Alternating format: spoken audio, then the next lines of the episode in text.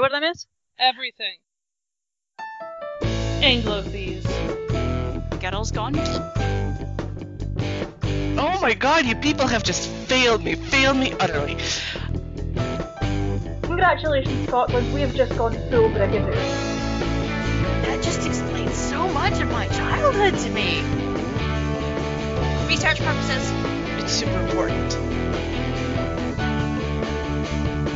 I hear an awful lot of judgment in your voice. Hello, everybody, and welcome to episode 70 of Anglophies, in which we have several thoughts on how this award season has gone this far. Hi, I'm Raiden. I'm Alina. And I'm Kaylee.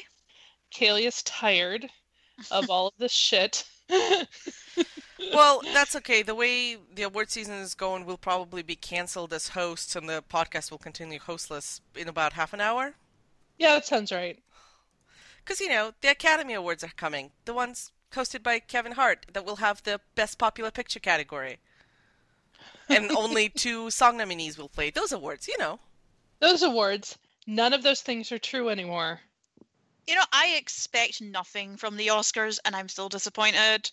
I have just come to accept that every year, my, the best I can hope for is, oh, that was surprisingly okay. Uh, but this year, it is potentially a train wreck in waiting, and it looks like it is probably going to be a train wreck.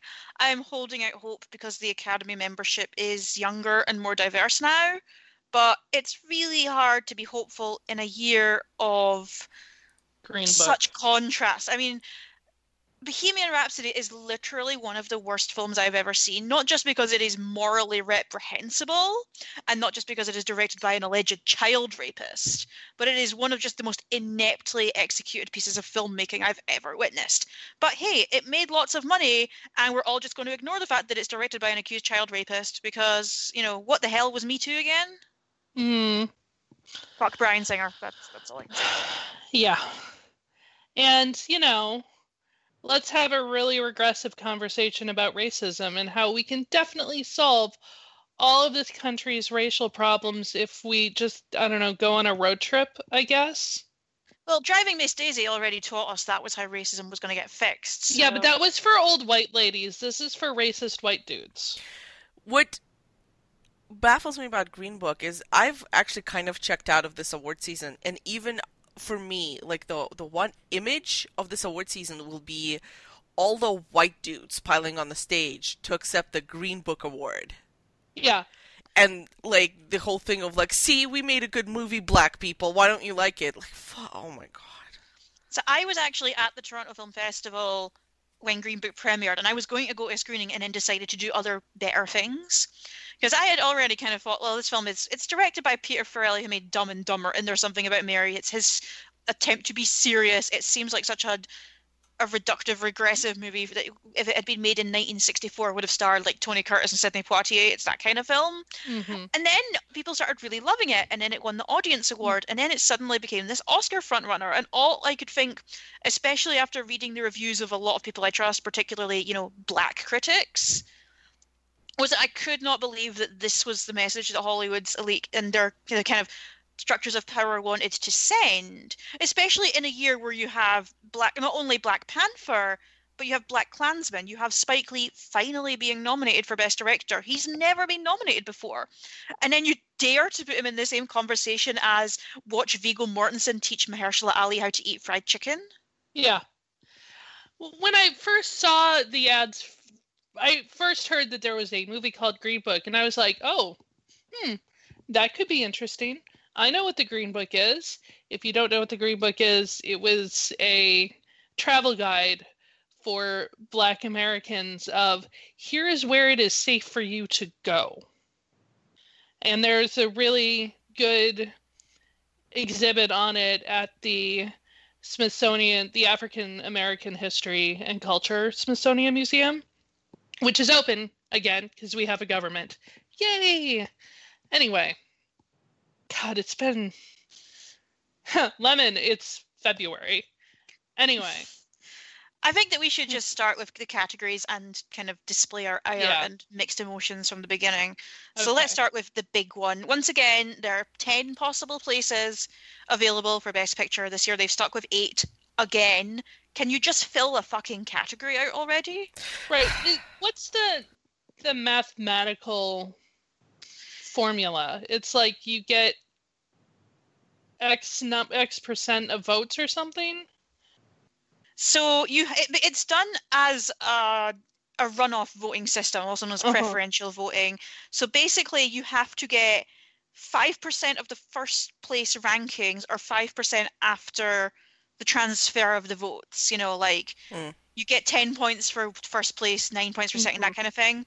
Mhm. Um, but they're they have to meet that cutoff, and if they don't, they just don't get nominated. And they brought this in because they were worried they'd start filling out the category with filler this category is currently, I would say, about 20 30% filler.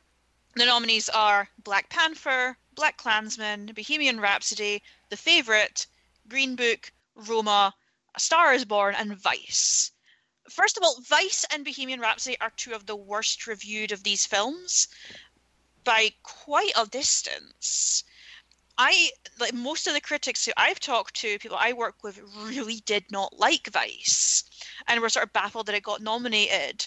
I think a lot of people nominated it because it just feels like something that should be an Oscar film. hmm Uh, for those who don't know, Vice is Adam McKay's film about Dick Cheney. With Christian Bale and his facial prosthetics.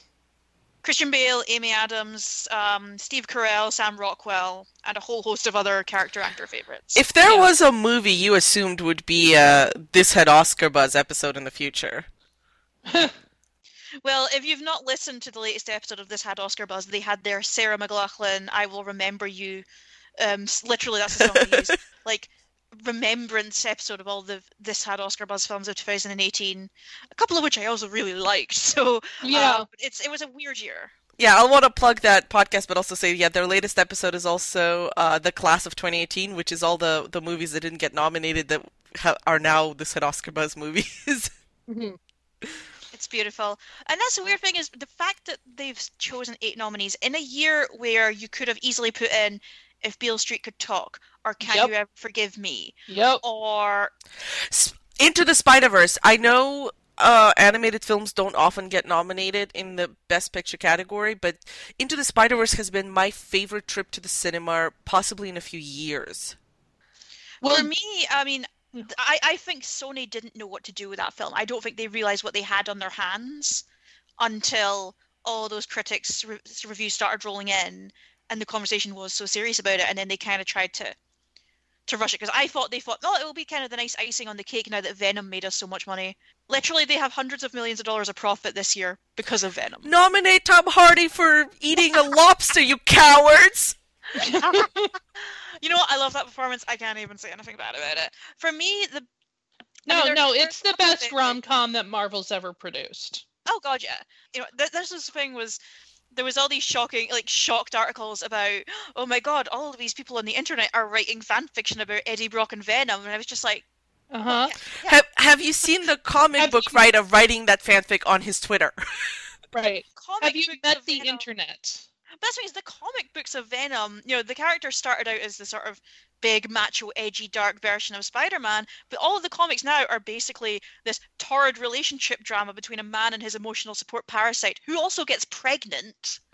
Like the Venom comics are awesome because they just delve completely into the fact that this is weird and sexy and sick, and we know that you creeps want this Yeah. because I do. I would love to have seen Spider Verse get nominated here. For me, the thing was, I knew like the films that I loved from 2018 were never going to get nominated. The lack of Can You Ever Forgive Me, I feel, is unfair because I thought that film was brilliant, and it would have been nice to have, you know, at least one film directed by a woman in the conversation.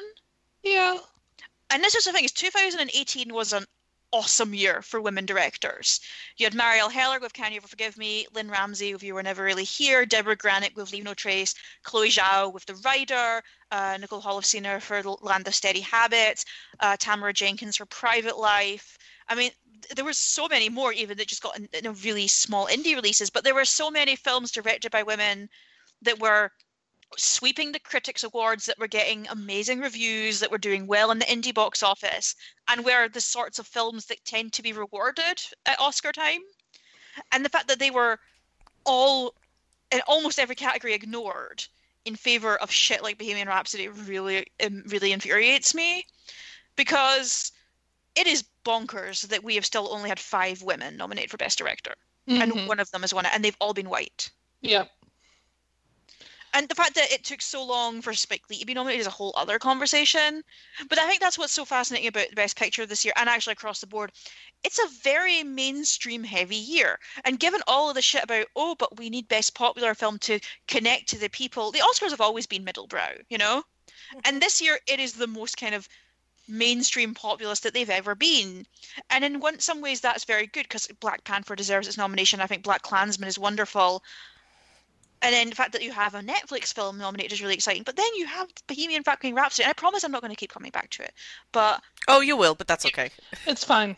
but it's the, that problem. And you know, A Star Is Born was obviously a huge hit. Mhm. Um, Vice is not a huge hit. Vice is not doing well at all. Vice was the only film that got a major amount of nominees nominations that the week after it got those nominations, it, it saw no bounce in its its box office. Everyone else did, and they didn't. So this is a little bit off topic of the actual like awards, but Vice I think is a victim of timing. In the era of Donald Trump, who wants to go back and watch a movie that tells them, by the way, the George W. Bush eras were just as bad, you just weren't woke enough to know, or you know, like just like it's it's about American politics when American politics are painful to people right now, like Yeah. painful in a real way. I don't know who thought it was a good movie to make now. But I think that's also the thing is who thought it was a good movie to make full stop because the thing about The Big Short, which was Adam McKay's other big serious comedy political drama, was that was taking something that a lot of people knew was bad but didn't understand the mechanics of it and explaining it. Exactly. And I don't think you really need a like massive primer on why Dick Cheney sucks. Sure, a lot of people still respect him, but they're not going to be the people seeing the movie. The people that are going to be seeing the movie are the ones that already know that Dick Cheney sucks, and they don't want a patronizing film where it's like, "Well, you guys weren't listening enough." It's like, "Fuck you! I'm going to go back to watching Fast and Furious now that you've told me it sucks." And also remember, this film was released on Christmas Day in America. Oh my Mhm. god. I mean, Raiden, as the the flag waving eagle lover of, of the podcast, Eagles are awesome. but if you're taking your family out on Christmas Day for a nice movie to watch together, and your choices are Aquaman and Vice, where do you go? Well, actually, my sister and my cousins and I go out to a movie over sort of the Christmas break when we're all in town. And the only day that we could do it was, in fact, Christmas evening. And we were going to go see Aquaman, but we were having problems with the Fandango app. So we ended up seeing Into the Spider Verse instead. I regret nothing. But that's also the thing is, so many of these films get pushed out at, around Christmas time because it's how you meet the basic requirement to get nominated. You have to be seven days in New York and LA and, and, a- and a certain amount of theaters. So Vice got dumped that way because Vice is a film by Annapurna Studios, who have been notoriously having trouble for the past several months. There's been a lot of rumors that they've been running out of money. There's been a lot of talk that they just haven't been putting enough support behind the films that they have. They released one of my favorite films of last year, The Sisters Brothers, and I kept asking people why they hadn't seen it. It's like because it never got a release. They basically dumped it, which sucks because it was great. Vice was the film of theirs that has done the best, and it's still not going to break even. I don't think that film cost sixty million dollars. Mhm. It needs to make at least 150 to break even, and it hasn't come out here yet. But I don't expect it to do massively well here. But it's made about 52 million so far. Yep. I will. I, I- will say that I think Roma's going to win this, but I, which I wouldn't be. Who's going to be mad about that? I would. I think the big message, the way to like really drive home moving forward for the Academy would be to award Black Panther, but I would also accept Black Klansman. It's not Spike Lee's best, but I think if you want to talk about a great fuck you film for the era, I'll take that hmm. over Viggo Mortensen's Fried Chicken Frenzy. I would also accept the favorite. I enjoyed the favorite. I think that this thing is I I have always been very kind of cold on Yorgos Lanthimos, the Greek director of Mhm. The Lobster, Killing of a Sacred Deer, Dogtooth I kind of admire and respect what he does. He tells these seemingly very mundane, controlled stories about utterly unnerving, nihilistic things. Basically, humanity sucks in really dark ways, so all we can do is laugh horribly about it. Mhm. But I've always found his work just. I, I've never liked it. I've always kind of respected it. I think the favorite work says is best for him is it's nowhere near as esoteric as other stuff, but he's Yeah. also not. He didn't write the script, so he's Mhm. forced to work within a parameters of someone else's story, but use his own style. So you have his very dry humor, and then you have these like really ludicrous moments every now and then, but it never really undercuts how bleak that story is. Right. I think one of the things that I thought the favorite did really, really well is it didn't bother trying to give historical context. Because the era of Queen Anne is, it's a mess. And the late Stuarts are a mess. And saying the story is about these three women. She is queen. We're at war with France that's really all you need to know and not getting bogged down in the details was a really really smart choice No, I agree with that as well. I well, when we get to the acting categories, I'll have some questions about that. And I know it's really silly to look at a film that's so much about women and be like, but what about the men? Uh, but Nicholas Hoult in that movie is awesome. yeah i mean my review of that movie was included the line there are some men in this movie they are not that important i mean he was they were all great but also like stuart era men were ridiculous my my main complaint about the movie is that everyone looked far too healthy and far too regular because i know what they were eating and they were all constipated to hell yeah, they're also a little bit too Hollywood pretty. Even Olivia Colman as Queen Anne. Queen Anne, by the end of her life, was described as being huge. There was an interesting article that the Fug Girls linked yesterday that yes, she was described as being huge, but she was described as being huge by Sarah Churchill, who Oh, okay. pissed at her. That makes sense. So there well, is given her dietary and you know health, the many many health issues that she had, it was not unfeasible to imagine imagine that she probably was quite large. Um, Right. Not that you know There's I would have also- changed Olivia Colman's casting because she's awesome. There's also the the notes from Queen Anne's autopsy, which does not describe her as being overly obese. So They autopsied a queen? That seems yeah, weird. Well, again, this is from the same article at the Fug Girls linked. Okay, call it. Who do you think's winning? I think Roma. Um, I think probably Roma. Although, I think the favorite does have a, ch- a legit chance. Surprise us with Black Panther, though. Uh, I think Bohemian Rhapsody. No, I I think that even these assholes who didn't care about the Bryan Singer stuff will be too embarrassed to do that. I think that they will give it one nomination, a win, one win in a Mhm. particular category we will get to, but I don't think they will do that. Uh, the outrage would be too big. I mean, I hope so. Like, I don't have any hope about things anymore, so maybe I think Roma is more of a consensus pick. Yeah. I think it's very easy to love Roma. Netflix have put so much money behind it. And if you want to think about the keeping the relevance of the Academy, you need a film that sends a message like that. And you do not get that with Bohemian Rhapsody or Green Book. You kind of get it with a favourite, but I think you do get it more with Roma, Black Klansman, and Black Panther. Hmm. Having I- I- I think it's really weird that like A Star Is Born has kind of started to peter out of the conversation a little bit. Well, here's the thing because I'm my eyes are drifting to the best director category and I just keep on thinking how pissed was Bradley Cooper? Well, he can't Walpus. move his face anymore, so I don't know. What he's Lay off the fillers, Brad. Okay, you're beginning to look like Kenny Rogers. But I, I have to say, I'm really annoyed that people keep saying, "Oh, Bradley Cooper was snubbed." No, he's been nominated three times this year for picture, actor, and screenplay. He's gonna be fine. I actually would have had a. Pr- I, the thing is, I think that the first half of that film is so much stronger than the second. I would have had a problem with him getting a best pic- guest best director nomination on his first film, especially since as the fourth version of that story, the heavy lifting has already been done for him. Having said that, I am sad that this is once again another year where women apparently didn't exist. Yep. But the nominees for Best Director are Alfonso Cuarón for Roma, Yorgos Lanthimos for The Favourite, Spike Lee for Black Klansman, Adam McKay for Vice, and Pavel Pawlikowski for Cold War. Which is a think that's movie you've all definitely heard about, audio uh, listeners, right? Oh, I Right. had. I have. I've seen the ads. I tweeted at you both that I felt like the ads made it look like an insufferable Oscar bait picture. Well, this is the thing is so Cold War is a Polish film. It is up for three awards, shockingly, including Best Foreign Language Film for Poland.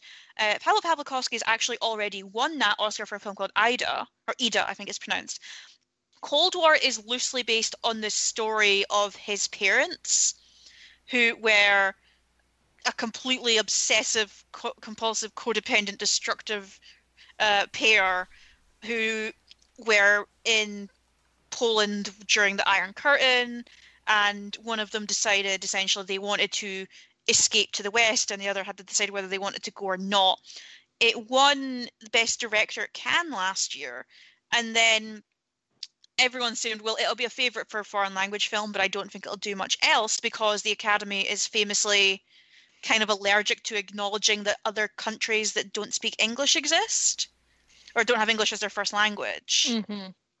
But some people did predict this nomination. Um, Kris Tapley from Variety and Mark Harris did call that they thought this was going to happen because they'd heard a lot of talk that people really liked the director and there was just a lot of passion for that film. So clearly there was enough passion in the Directors Guild because the directors vote for themselves in the nominations for that. But it is very interesting that there are two director nominees this year who have made black and white films not in the English language that are about their parents. Mm-hmm. I think Cuarón's got a better chance. I think Spike Lee might win it actually. I'd be okay with that. The fact that he's never been nominated before is a crime. Yeah. Like not for Do the Right Thing, not for Malcolm X, not for the 25th Hour. Bonkers. He really deserved this one by now.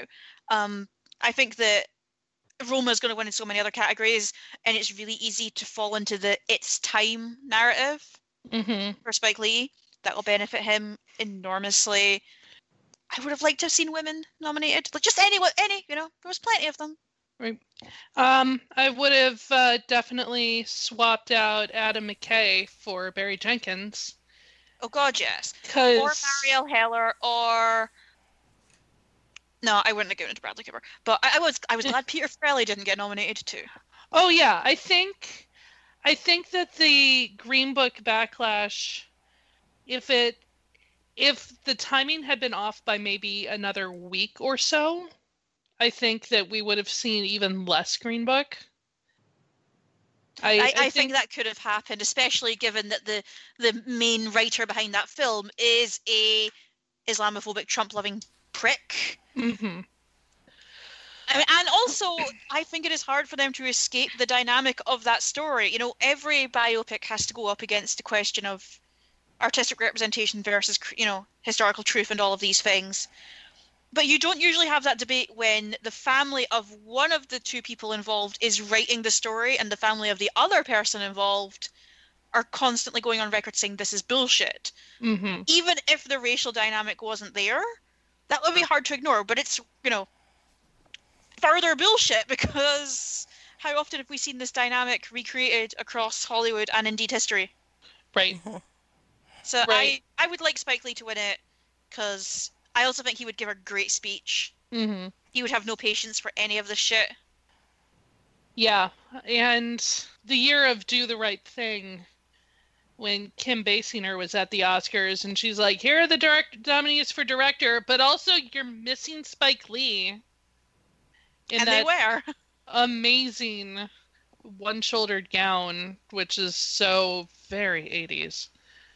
Anyway, Yeah. not not just one-shouldered, one-sleeved.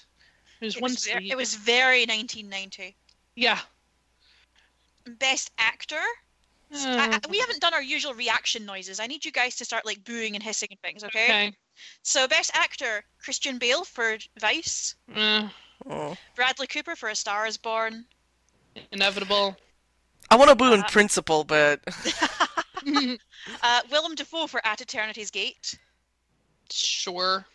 Uh, Rami Malek for Bohemian Rhapsody, Rami, come. and Viggo Mortensen for Green Book. Oh. Can Willem Dafoe please win this? Because I don't, I don't want Rami Malek. Like, I thought I liked Rami Malek, and it turns out I don't like.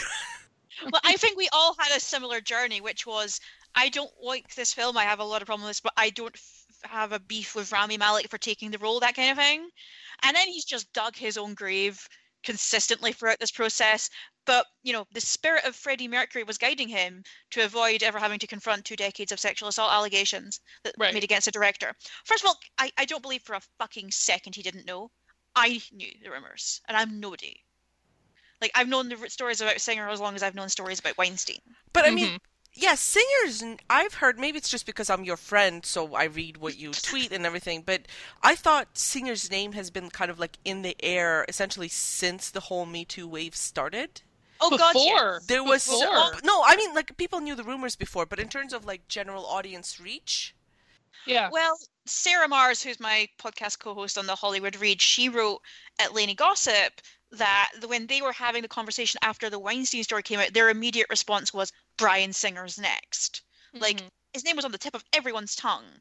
And keep in mind, he wasn't fired from Bohemian Rhapsody because of those allegations. He was fired because he was a perpetual latecomer who broke shit on set and was a nightmare to work with. So they can't even claim, you know, plausible deniability on a lot of this stuff. Also, Bryan Singer was sued several years ago by an alleged victim of his, which forced Bryan Singer to pull out of promoting the X Men film Days of Future Past, which was made by 20th Century Fox. So they knew all of this shit. They've always known all this stuff, and they still gave him that job, which he's set to make possibly 40, 50 million dollars off of. So this is another reason that you, you don't award this shit because it just perpetuates this cycle of culpability. And that's another reason I'm so pissed off at Rami Malek because clearly he has decided I will keep my head down long enough so I can win an Oscar. Mhm. But like, is that going to be worth it? Like, at what point do you stop, like the the, the sort of tunnel vision, single-minded determination of that? When that when that's done, and that like eight and a half pound little gold man is on your shelf, what then? Because you're going to ask answer questions about this for the rest of your career, and eventually, what he's going to do, eventually, Bryan Singer will go down. Okay. Eventually, something will happen. He will end up in a courtroom, and he will do the perp walk, and there will be big news. And eventually, Rami Malek is going to have to give one of those interviews where he's photographed at his desk looking sad and gives a statement to the effect of, you know, obviously I stand with these alleged victims. I had no idea about these stories. I'm so very sorry. My thoughts and prayers are with them. Mhm. You know, that's what's going to happen. And it sucks because I liked Rami. But here's the thing, though. We think that like it's it's like your instinct is to think, yeah, Bryan Singer's gonna get his, and then you know people working with him who knew are gonna have to apologize. But there are stars, huge stars that we like, who've worked with Roman Polanski and Woody Allen recently. There's no pleading ignorance there, and yet, and they do go on and go, oh, I apologize and I shouldn't. Oh, yeah, I honestly regret it. This wasn't a secret when they took the job. Okay, so I am. I don't want to like write off or excuse any of the people that have done that, and I don't want to be get into like a pissing contest about what what abuse or what harassment or assault outweighs others because it doesn't. It's all terrible and it should all be judged on the same level. But Bryan Singer isn't just accused of raping underage boys. He's accused of a decades-long system of abuse, manipulation, and life ruining essentially that is built on an industry of complicit figures and money and studio support and just all around sleaze you know with Weinstein, like the thing that you always heard with Weinstein is, well, you know, the, some women play the casting couch game. You know, these were all women of consenting age. He he didn't go after children, but Bryan Singer does. Mhm. So that makes just what I think it, the most monstrous example of this Me Too age is Bryan Singer because even people who hate women and try and write off Me Too as a sort of frivolity or whatever, but even those people know that, like, even those people are against child rape. You'd think so, but all I have to say is that is Larry Nassar. 30 years, and people still said, but Larry's such a good guy. there are hundreds of children out there. I think I think with Bryan Singer as well is a lot of people are. Com- uh, this is another thing: is Bryan Singer has benefited greatly from homophobia hmm because there are a lot of people who were afraid to say anything because they didn't want to be accused of being homophobic. Because oh well, I don't know the gay community. Maybe this is a normal thing for a man to prey on young boys and men at LGBT shelters and homeless shelters and things like that. And Mark Harris wrote about this when he, when the Apt Pupil lawsuit happened. Bryan Singer gave a quote about saying, "Look, as one of the few gay men in the industry, I would actually be more careful about stuff like this because I know what a stain it leaves on all of us." And he completely used that to his advantage. And People, a lot of people just don't want to talk about the gay shit. To be honest, can we move on to a, ch- a cheerier topic? Sorry. Mhm. Right. So who do you th- who do you think will take the category? Do you think it, it Oh, I think Rami's winning it. Oh, Rami's gonna win it be- because it's the closest thing that anyone is going to be able to get to to giving Freddie Mercury an Oscar, and that's It's how they're going to justify it to themselves. It's also the exact kind of performance level. Look at this category. Four of these five nominees are real, are based on real people. Mhm. They love a biopic. They love a transformative experience. They love the idea of. I think it was NPR that says they give the award to the most acting and not the best acting. Right. Right. And Rami's very good in it. I don't think it's a great performance because I think it's hard to do a truly layered performance when what you're doing is essentially impersonation. Mhm. And also the teeth are too big for his mouth and it's really distracting.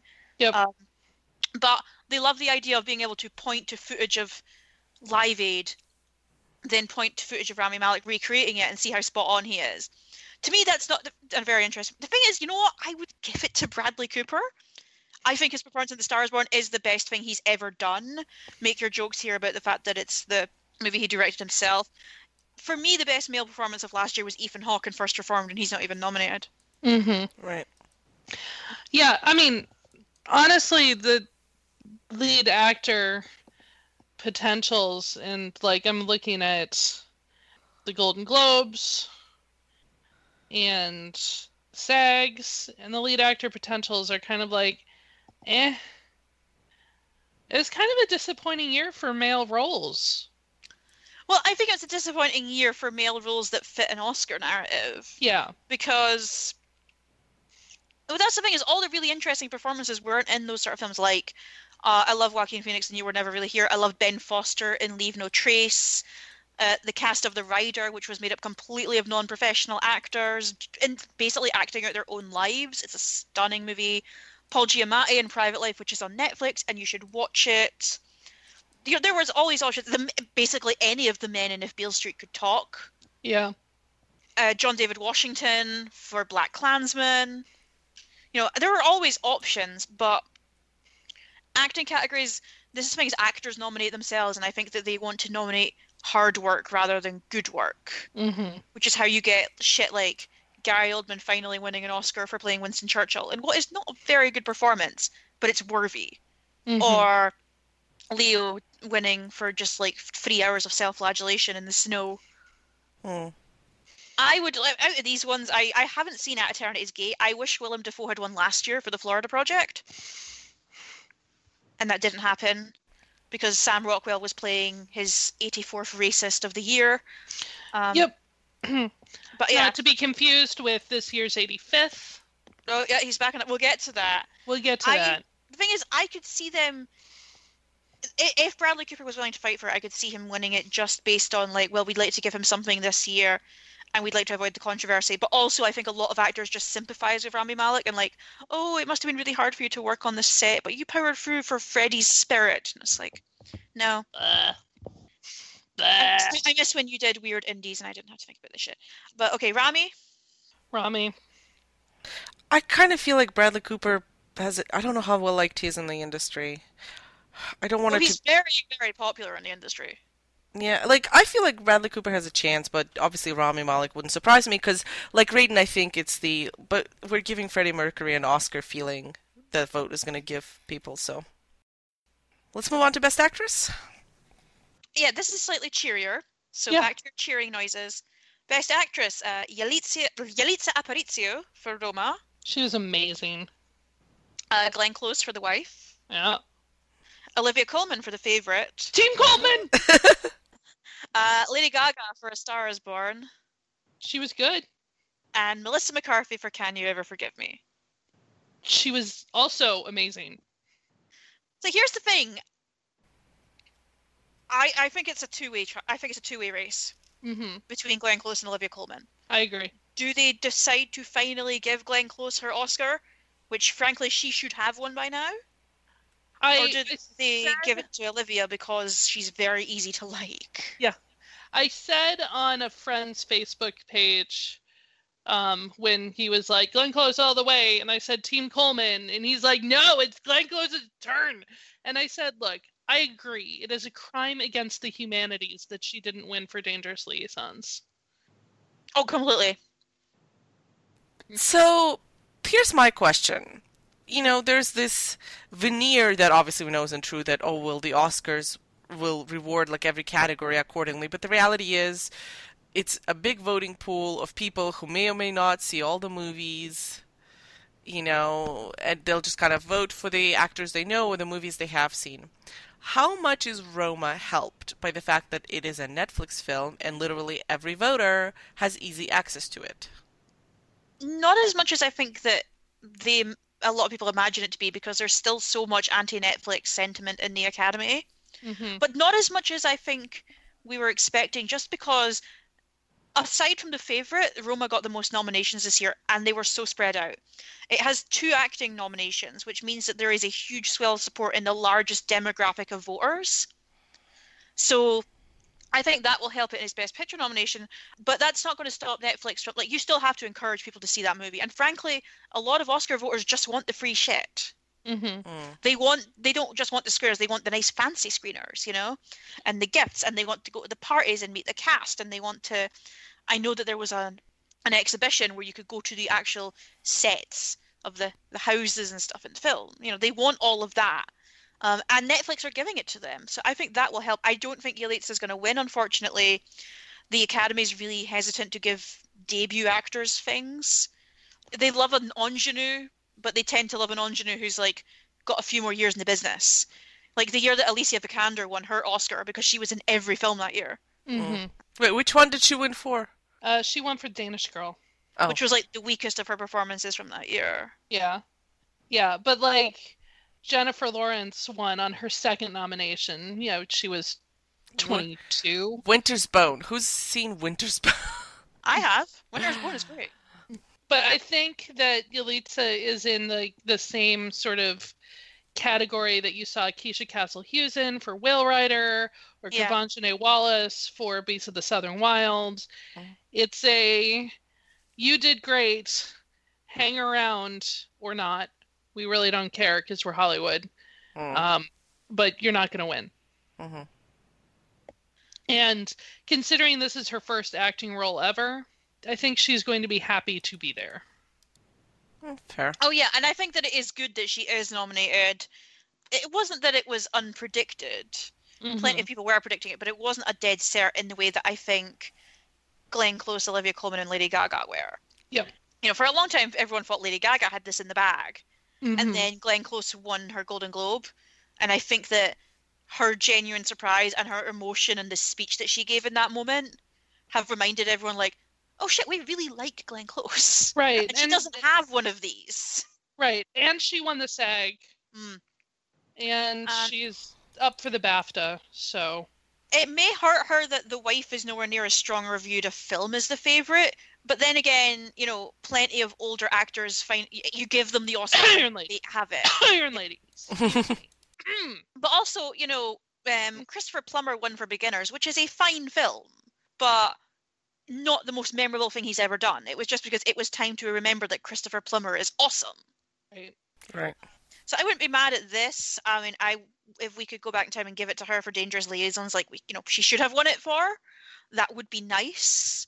Guys, revisit Dangerous Liaisons. It holds up. She's God. awesome in it. So Um, does. Also, she still has every costume she's ever worn in film. She donated them to a, u- um, a university, so they have her full archive of her costumes. Amazing. And also, the dress that she wears in Dangerous Liaisons, Madonna wore it at the MTV VMAs. Oh yeah. you know the. Vogue performance? Oh, I do. That, Yeah. That's Glenn Close's dress. Nice. She's I hope awesome. Madonna realizes how honored she is. Yeah, she'd better. Right. So I would have liked to see because I love narrative parallel.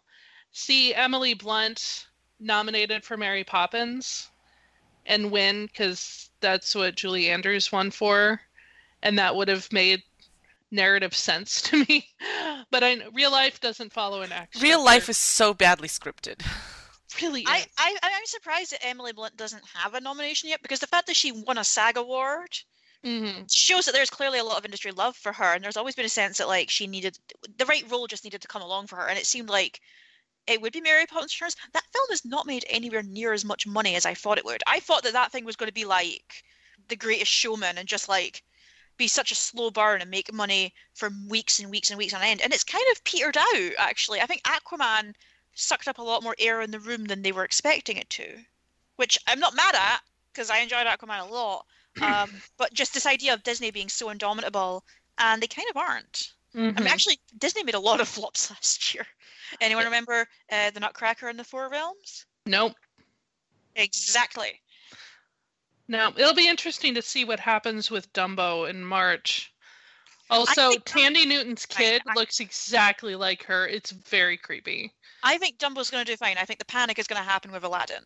Yeah, Mhm. I'm thinking Aladdin. I would imagine is the big one because I, I like this is a little uh, removed from me because I don't have like as a kid I didn't watch Dumbo, so I know there's like a lot of nostalgia and emotional sentiment for people who did grow up on it.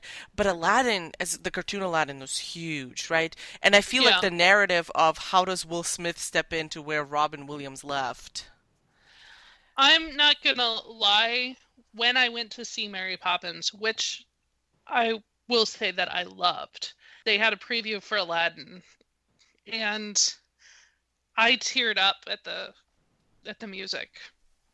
So yeah, I think that the problem with okay, as like the resident Guy Ritchie apologist, mm-hmm. the thing about Aladdin is he's really not the right guy to be directing that. Like No. Disney need basically workman like directors who will do what they're told and not try to jazz things up.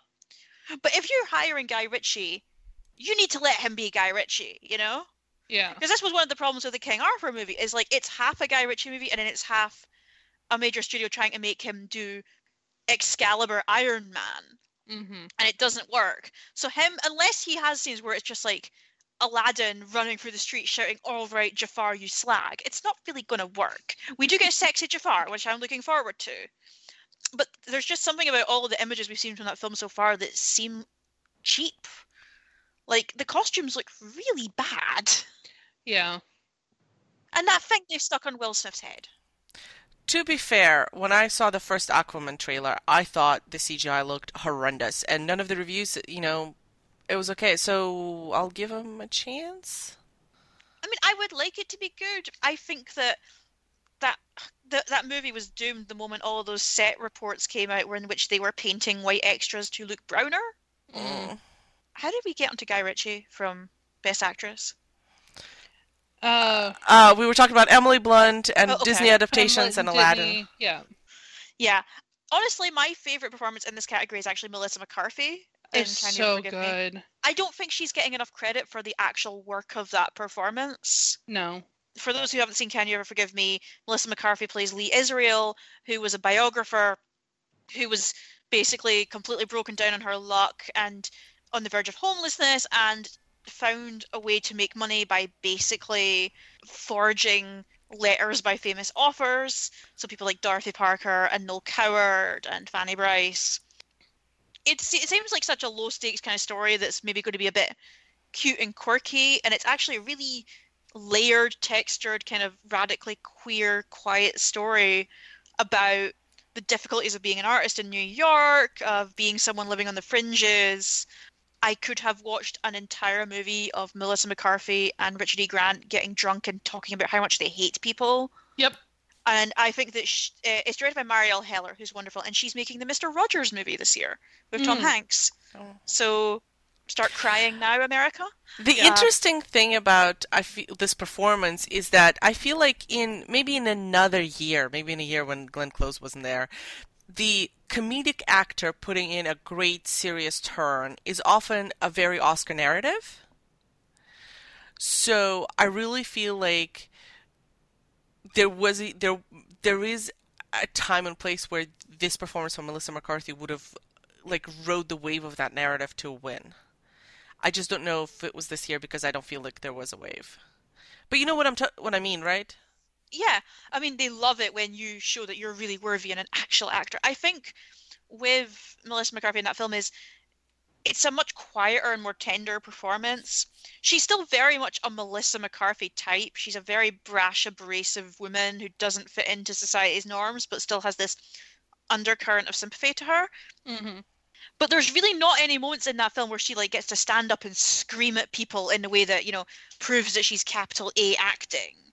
And also, Lee Israel isn't someone that a lot of people recognize.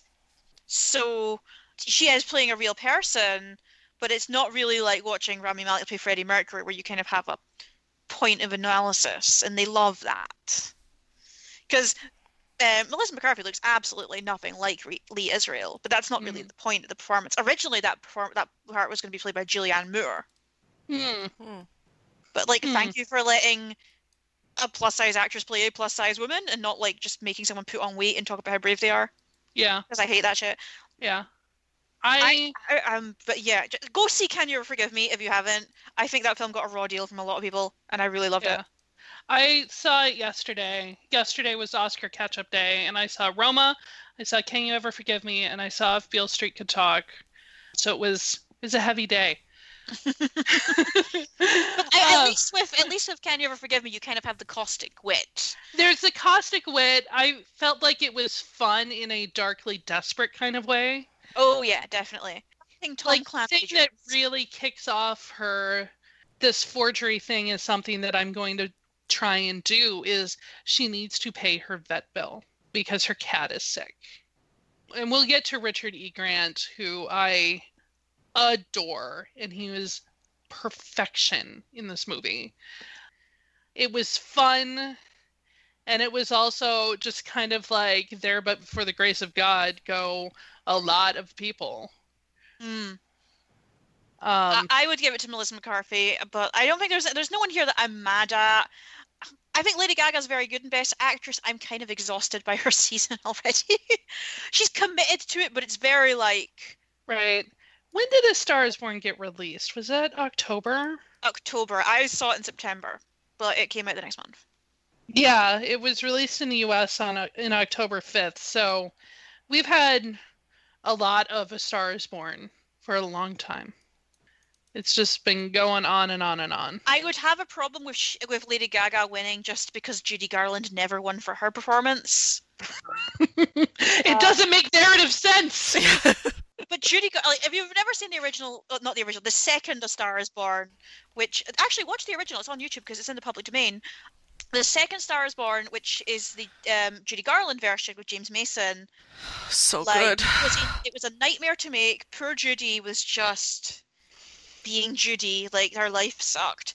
Mhm. Um, the film got s- sliced to pieces in the editing room, so it would be shorter. So there's a lot of film. Like, uh, get the version that is as edited as closely to the original as you'll get, because the other version doesn't make a whole lot of sense.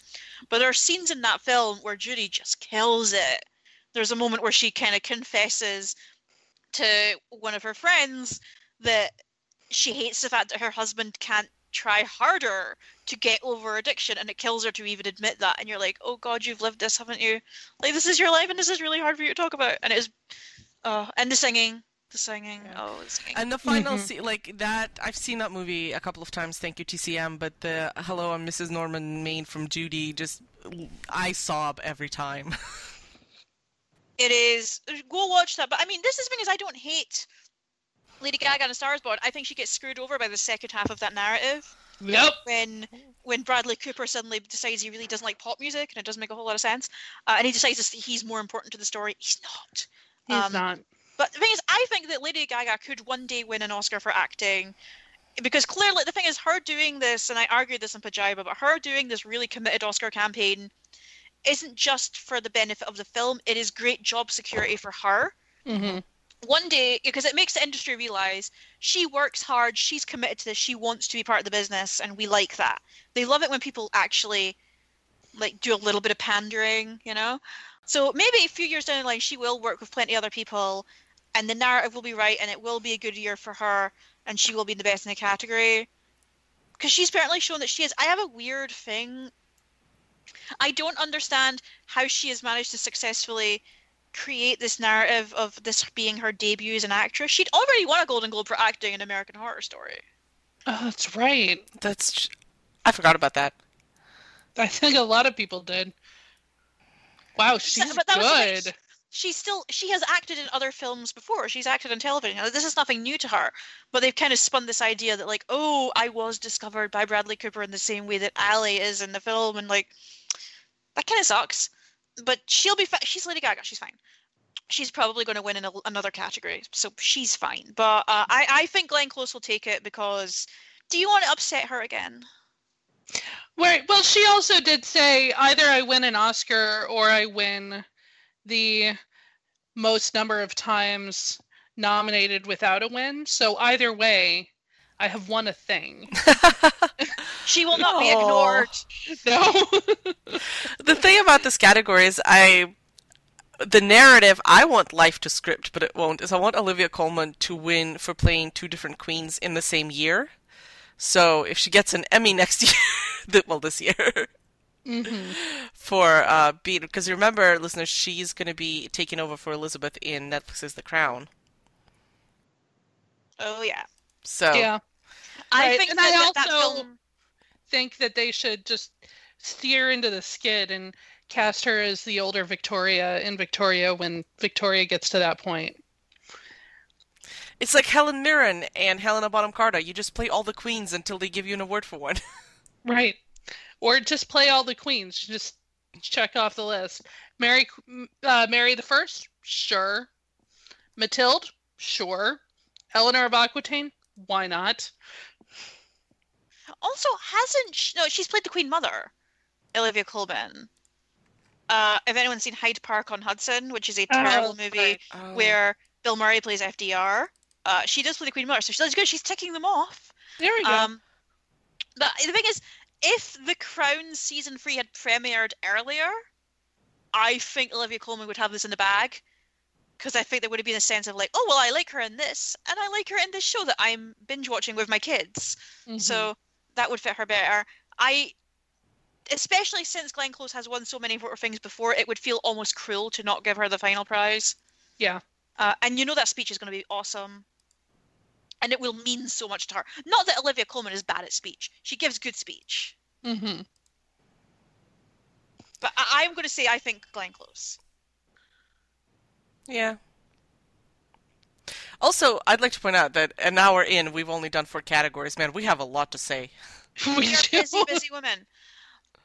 And and there were a whole bunch of roles other than Emily Blunt that could have fit into this category.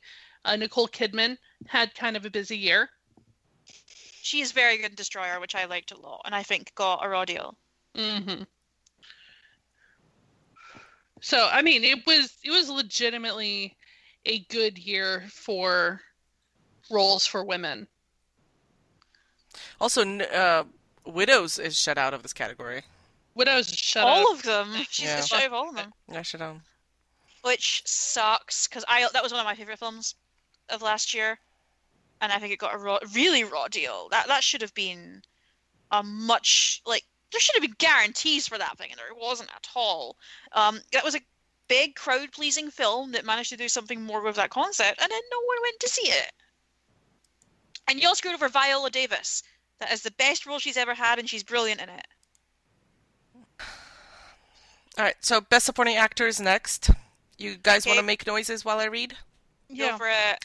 Mahershala Ali in Green Book, Oh, uh, oh, bless. Let's yes, yes. Adam Driver in Black Klansman, That'd I'm be for awesome. this. Sam Elliott A Star is Born, He was Sam Elliott. I can't get my voice deep enough to express my Nobody- feelings on that. Nobody can. Richard E. Grant, Can You Ever Forgive Me, Yes. and Sam Rockwell as his 25th racist in Vice as George W. Bush. 85th. You 85th. I'm sorry. Miss- I Yeah. mean, ideally, I would give this to Richard E. Grant. Mhm. He's working hard for it. He is so wonderful in that film, and He's he's never been been nominated before. enjoying his run, Mhm. His his nomination season run. He's loving it. And I've liked got, him a, ever got since a message from Streisand. Yeah, right.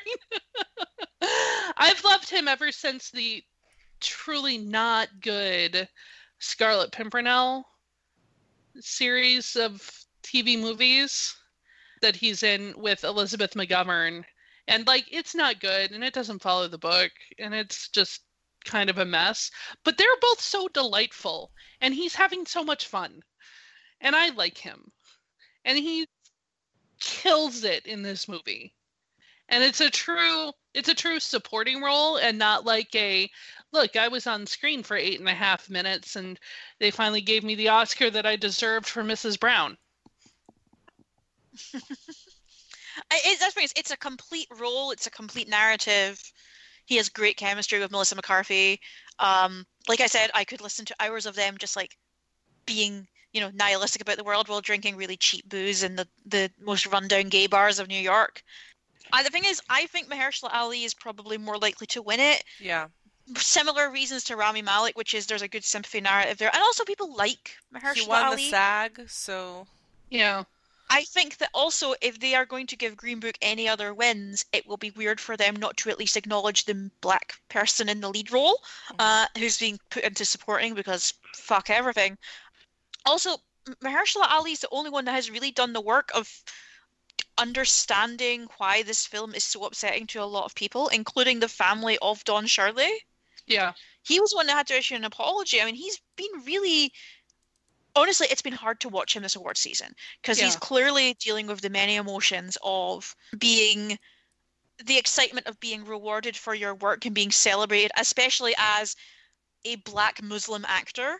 hmm But it, for, for it being this film and this kind of role and the dynamic that it creates while this conversation is going on, and he seems to be forced to answer more questions about it than the white director and screenwriter hmm and also he seems to have been denied a lot of information about the role that he was taking on. yeah that part I found a little weird. Like, so when the uh, I started reading the first articles, which described, you know, the family's reaction and all the problems with Green Book, and there was this statement from Mahershala Ali saying that he wasn't told there was like surviving family, and he would have reached out if he knew. And I just feel like it's a little. I know nothing about the inner workings of the industry or making a movie, but I feel like it's weird when you are playing a historical figure who's recent, you know, like this, so people are still alive, like lifetime wise, and you expect what the production company to give you a dossier of people to reach out to. You don't have your own agents or people you can say track down his brothers, sisters, nephews, nieces, and like give me somebody to talk to. You don't pick up a biography and find out who like wrote it or who was interviewed for it. I I find it weird that he said like he was he wasn't told when like okay, but did he need to be told to go find them? I I, I don't mean to like be harsh, criticize him too harshly for it, but personally, I I was a little taken aback by that excuse. I'm willing think- to give him wriggle room on this because, you know, if you're an actor going to direct, you, you should be able to trust your director. hmm And if your director is telling you, well, here's the limited stuff we have and there's not much else, it, your your natural instinct is not to doubt them, you know? And if he's been told there aren't any surviving family, or we we don't believe there to be any surviving family, there's really no reason for him to turn around and say, well, I don't believe you. I'm going to look that up myself. So, you know, and maybe the thing that he was focusing more on was in terms of the, you know, p- learning how to pretend to be a pianist. That's, you know, a whole skill in and Mhm. of itself. And here's the thing is Mahershala Ali has an Oscar already. It hasn't opened up a massive amount of roles since then. Mm-hmm. You know, I mean, he's in the new season of True Detective.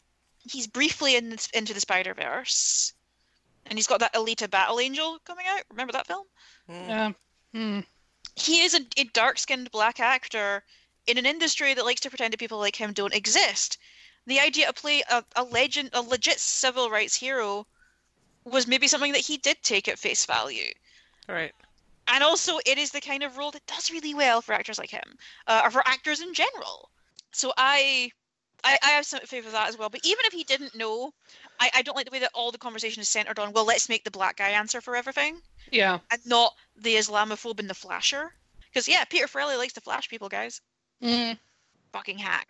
But also, I believe if Mahershala Ali wins, he will be only the second black actor to have won two Oscars. Does Sidney Poitier only have one? Hmm. It would be him and Denzel. Yeah. But I just don't know. Well, with with these categories, I was gonna say I like I don't know which movie or performance had like the popular wave. On the other hand, it, it, there could be a lot. You know, he won the SAG. These are like actors voting for actors, so sometimes these categories give you the performances from like the wins from the smaller movies. Like the um, Mahershala's win would be me going, "Yep, that's expected." Other other wins I would probably have a, the opposite reaction. So, how was some Right. Rockwell and Vice? Like, who cares? is it a George Bush impersonation? Yeah. That's that's the I mean, I haven't seen Vice and I'm not going to because I definitely have better things to do with my time. It's a pretty small role from what I've been told. I mean, he's really not in the film anywhere near as long as, as you know, um, Everybody else in this category. uh, even Donald Rumsfeld, who's played by Steve Carell. Um, but the, my the, the, the comment I heard a lot with his performance is it is the most overtly comedic in the film, and that would have been fil- fine if that was kind of what they were going for. But the film then goes like very broad to suddenly lecturing you on, you know, 20th 21st century political discourse, and that's kind of a problem. It's one of the reasons that film has been so divisive. I think for a very long time, Sam Rockwell was one of those actors that people loved, but they never got a chance to recognize him officially in an Oscar capacity. So when Three Billboards comes along, it's like that's the perfect opportunity for us to just remember how much we love him. We'll give it to him for that. Uh, and now they're just going to keep nominating him because he's now kind of part of the club. I'm looking forward to seeing him play Bob Fosse because it will be nice to see him play a non-racist for a while. I would. I, I this seemed like category filler, which was weird because also there are other people that you could have put in this category. I would have nominated Nicholas Hoult from The Favourite. There was a moment where he pushes Emma Stone into a ditch that had me in stitches. Oh Um, just every like sneering fop look that he gives is brilliant. Mhm. Um, any of the men in If Beale Street Could Talk, yep. Brian Tyree Henry especially, Mm-hmm. uh, Brian Tyree Henry in Widows, mm-hmm. Daniel Kaluuya in Widows, is scary as fuck, man. so good in that movie. Hell, actually, a lot of the men in Widows are awesome. I would have been cool with that. I will say shout out to Sam Elliott, who, when he found out he was nominated, said, "Well, it's about fucking time." I appreciate honesty. I think I think I'm ready for a little sidebar, Yeah. and that sidebar is. We'll nominate Black Panther because it made a ton of money, but that's it, you guys. But I'm sorry, Danai Gurira isn't gonna. Do you think she's ever gonna get? That's an amazing performance that she gives as that In- actor. You know what? If you put in what? In Black Panther? in Black Panther, yeah. you know Winston Duke as best supporting actor, like That that Michael B. Jordan, Michael B. Jordan, definitely. who wasn't absent from the conversation. You know, it's just those things where you know they're never going to give them the nominations. They'll put it up grudgingly for best picture. But like that movie wasn't just like it's a movie. There there were performances in it. There were great performances in it. well, I think that the best chance it would have had for an acting nomination would have been Michael B. Jordan. Mm-hmm. Because on top of him being great in that film and actually having an interesting character arc that Marvel villains don't always get, he's com- he's hot shit right now. You know, Right. Yep. And it would have been good because he's never had a nomination before. No, he should have would've been been good- nominated for yeah. Creed. Well, he would have been good to see him be nominated for one of his Ryan Coogler collaborations. Wait, 'cause he wasn't wonderful in Rebel nominated for Station 2. Creed? He, No. The only nomination Creed got was Stallone. Yeah. Holy sh! I know. I know. And there are so many things that Creed should have been nominated for. Sound editing, score. I think I wiped that the that indignity like out of my mind. Like I did Yeah. not remember that Creed didn't. That was the. Oh No, my Creed God. has been on repeat on the Paramount Network, so I've watched it a couple of times recently. um, but it was one of those movies where, uh, you know, you remember how last year Dunkirk made you go, "Oh, this is what cinematography is." Mhm. Creed made me go, "Oh, this is what sound editing is."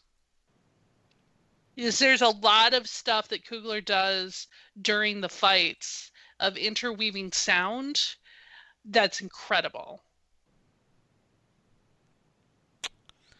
Yeah. Yeah.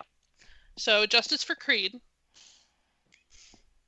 Um, I, I would love to have seen Michael B. Jordan come in here. I don't know who I'd know. Uh, Sam Rockwell, actually. That's who I'd knock out. Yeah, Um, that's easy. but I, I would my my preference would be for my for, for Richard E. Grant. I'm not going to be mad if Mahershala wins.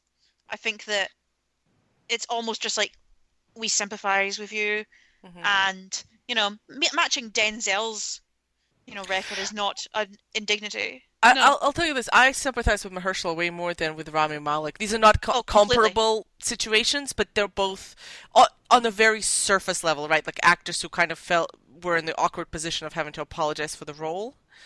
So Mahershala is as much as I criticized it earlier. I would. I'm still way more with him.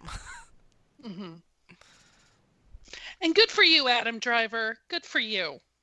Yeah, like I, I'm I'm cool with that nomination. He's very good in that film, and I think that's another one where it's like we we had a chance to finally nominate him because Mhm. Adam Driver typically does much more esoteric indie films that and aren't Star necessar- Wars, and, and, Well- and also, you know, But in terms of like Oscar stories, you know, he makes films with people like Jim Jarmusch, uh, and he's making a zombie movie with Jim Jarmusch actually. The thing Um, is, I feel like Adam Driver is lucky. Well, maybe he's not lucky. Maybe it was skill. But being Kylo Ren, especially after that second movie, can swallow up all the oxygen in your career.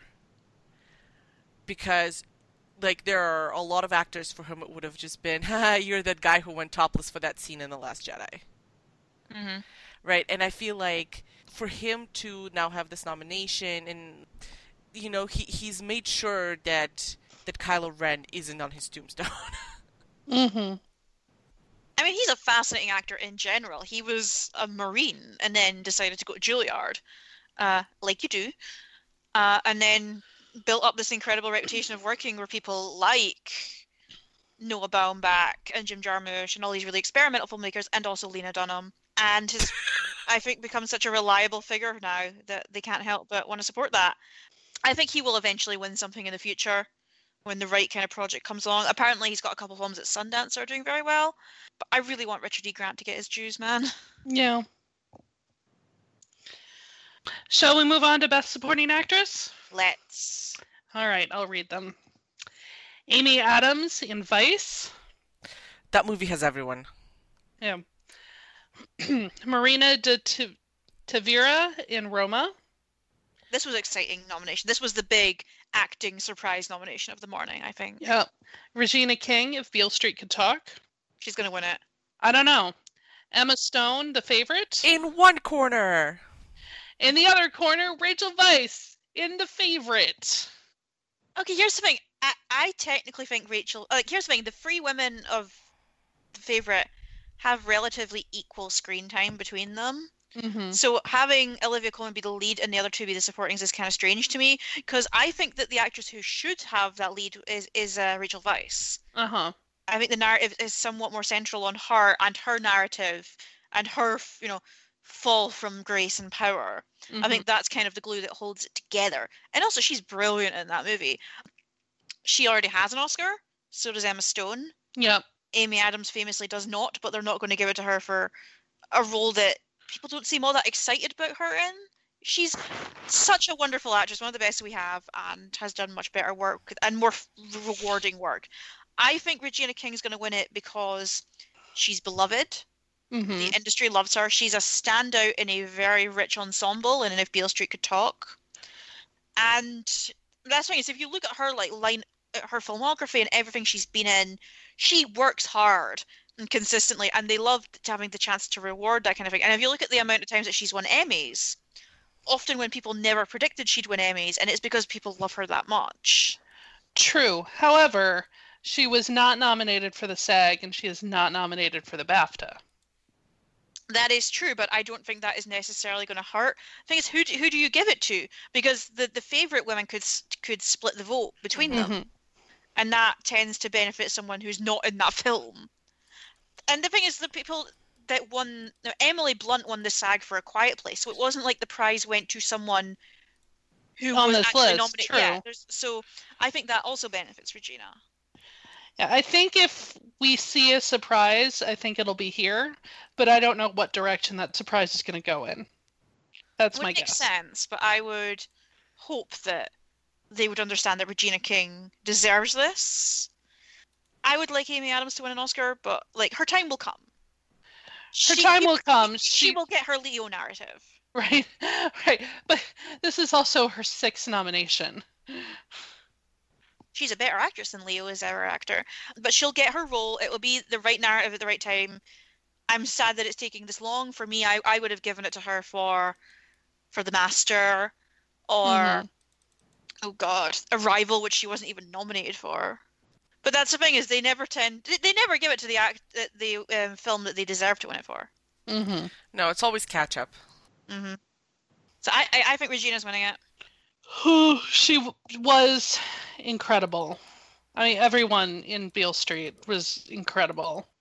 And the fact that that's not nominated for cinematography is also a crime against the humanities.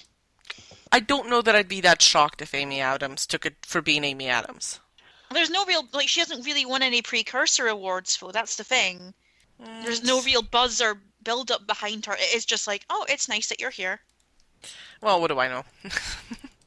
All right. The next one is Best Original Screenplay. Uh, that's is that First Reformed only nomination?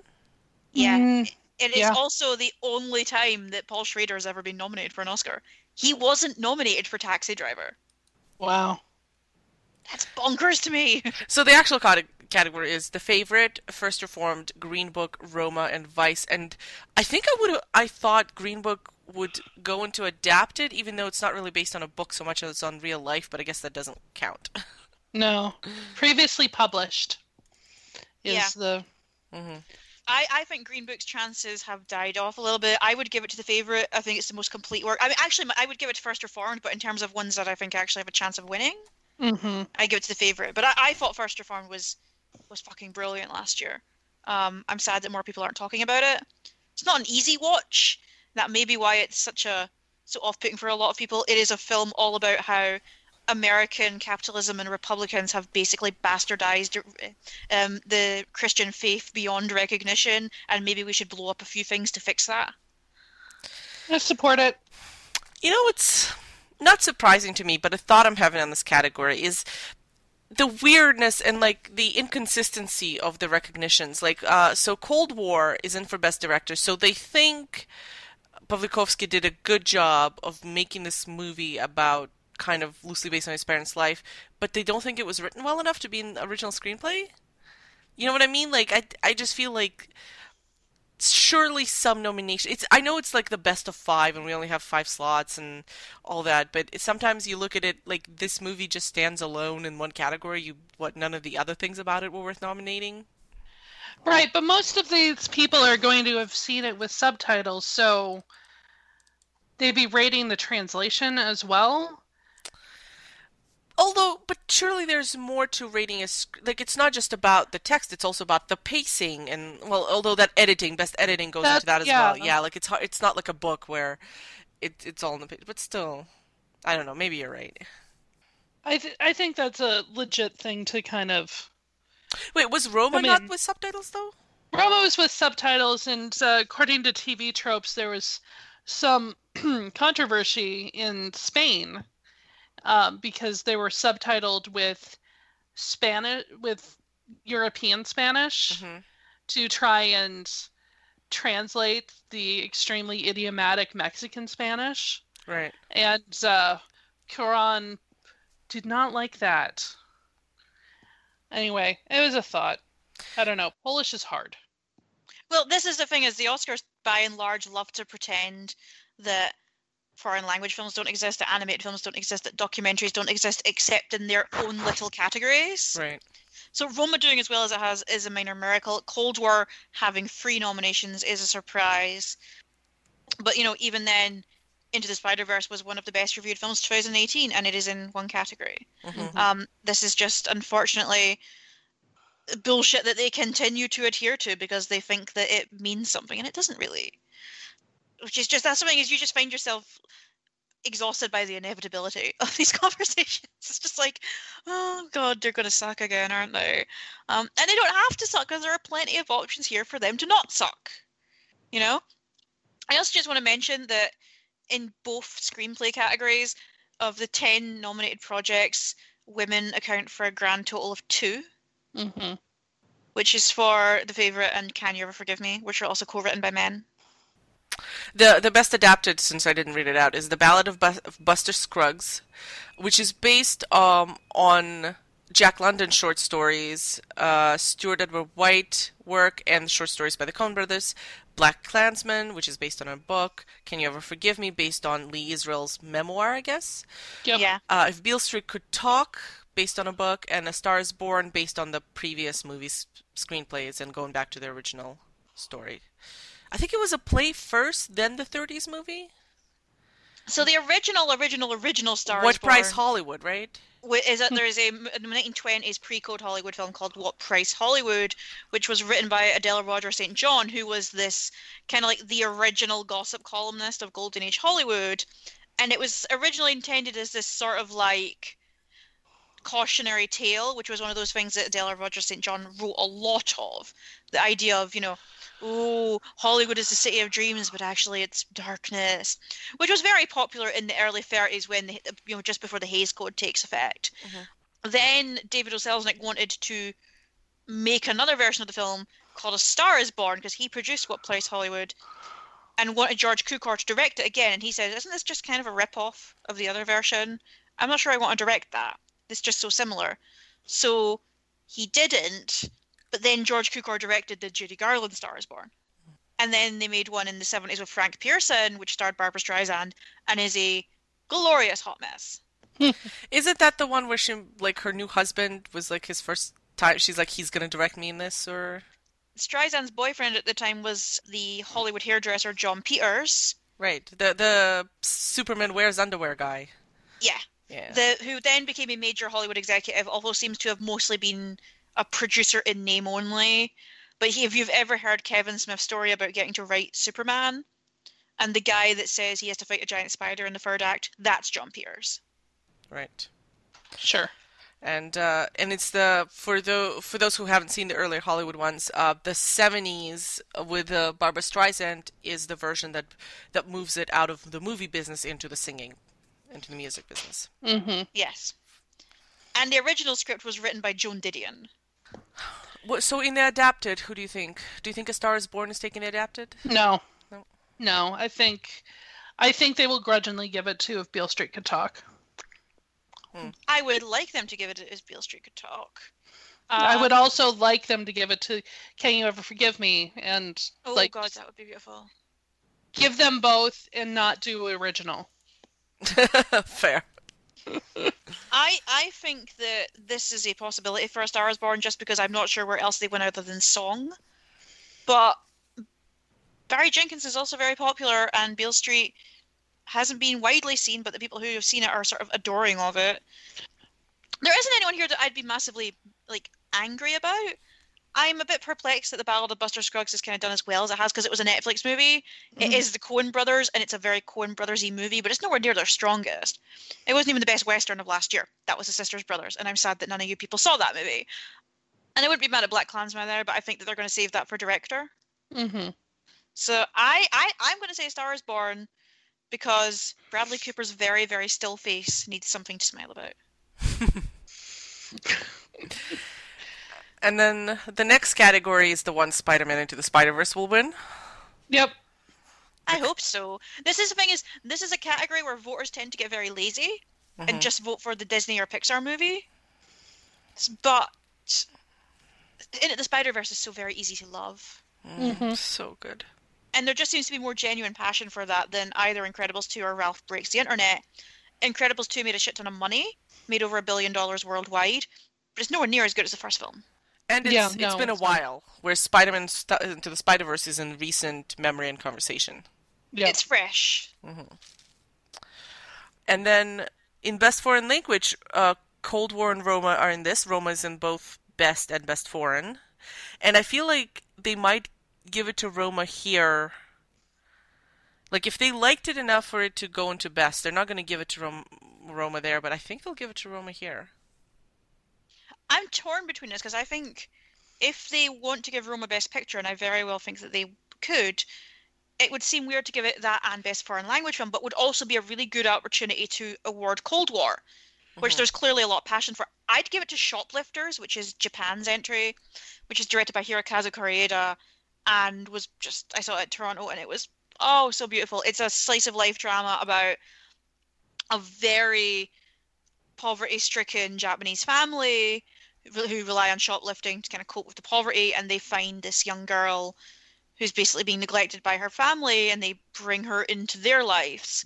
And then as this narrative unfolds, you get to see how this family stick together and how they're actually mm, there's there's things going on beneath the surface that others don't know about. It's a beautifully composed film. It made me very very teary.